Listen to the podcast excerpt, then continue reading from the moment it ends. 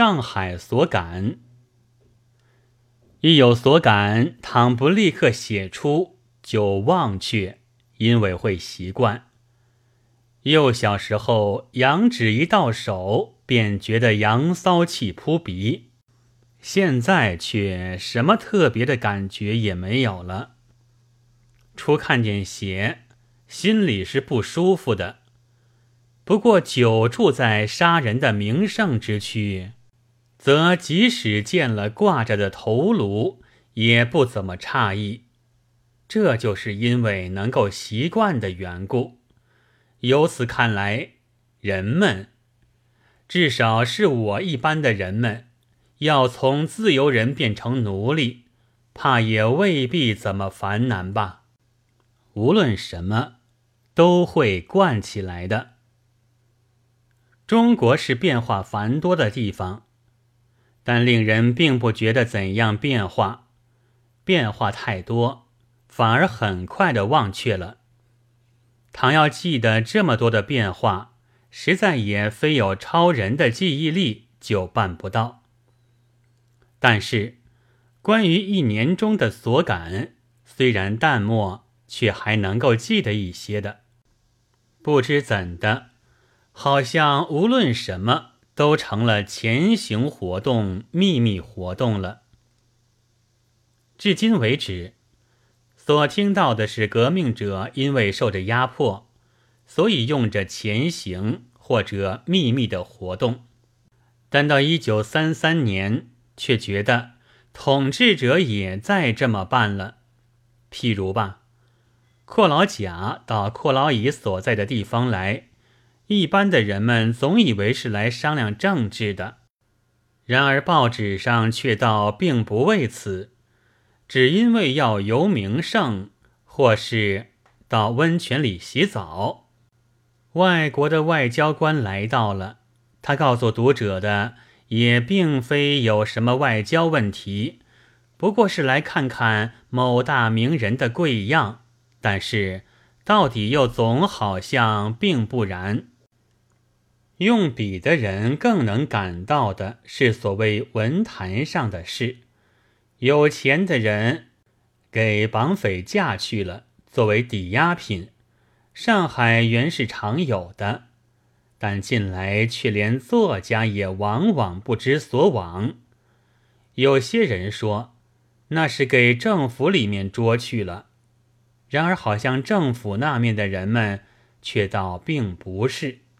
然而又好像实在也还是在属于政府的什么机关里的样子。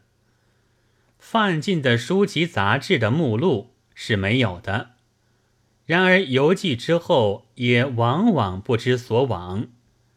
假如是列宁的著作吧，那自然不足为奇，但国目田读不及，有时也不行。还有是亚米契斯的《爱的教育》，不过卖着也许犯忌的东西的书却还是有的。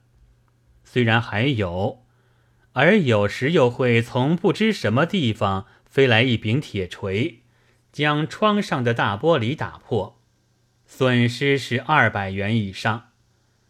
打破两块的书店也有，这回是合计五百元整了。有时也撒些传单，署名总不外乎什么什么团之类。平安的刊物上是登着墨索里尼或希特拉的传记，恭维着，还说是要救中国，必须这样的英雄。然而一到中国的墨索里尼或希特拉是谁呢？这一紧要结论。却总是客气着不明说，这是秘密，要读者自己悟出，个人自负责任的吧。对于论敌，当和苏俄绝交时，就说他得着卢布；抗日的时候，则说在将中国的秘密向日本卖钱。但是用了笔墨来告发这卖国事件的人物。却又用的是化名，好像万一发生效力，敌人因此被杀了，他也不很高兴负这责任似的。革命者因为受压迫，所以钻到地里去。现在是压迫者和他的爪牙也躲进暗地里去了。这是因为，虽在军刀的保护之下胡说八道，其实却毫无自信的缘故，而且。连对于军刀的力量，也在怀着疑，一面胡说八道，一面想着将来的变化，就越加缩进暗地里去，准备着情势一变，就另换一副面孔，另拿一张旗子，重新来一回。而拿着军刀的伟人存在外国银行里的钱。也使他们的自信力更加动摇了。这是为不远的将来计；为了辽远的将来，则在愿意的历史上留下一个芳名。中国和印度不同，是看重历史的，但是并不怎么相信，总以为只要用一种什么好手段，就可以使人写得体体面面。然而，对于自己以外的读者，那自然是要他们相信的。我们从幼小以来就受着对于意外的事情、变化非常的事情，绝不惊奇的教育。那教科书是《西游记》，全部充满着妖怪的变化。例如牛魔王呢，孙悟空啊，就是。据作者所指示，是也有邪正之分的，但总而言之，两面都是妖怪，所以在我们人类，大可以不必怎样关心。然而，假使这不是书本上的事，而自己也身历其境，这可颇有点为难了。以为是洗澡的美人吧，却是蜘蛛精。以为是寺庙的大门吧，却是猴子的嘴，这叫人怎么过？早就受了《西游记》教育，下的气绝是大约不至于的。但总之，无论对于什么，就都不免要怀疑了。外交家是多疑的，我却觉得中国人大抵都多疑。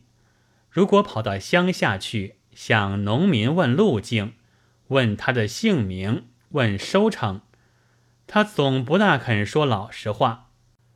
将对手当蜘蛛精看是未必的，但好像他总在以为会给他什么祸祟。这种情形很使正人君子们愤慨，就给了他们一个徽号，叫做愚民。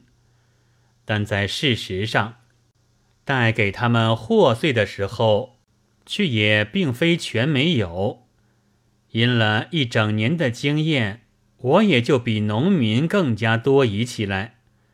看见显着正人君子模样的人物，竟会觉得他也许正是蜘蛛精了。然而这也就会习惯的吧。渔民的发生。是渔民政策的结果。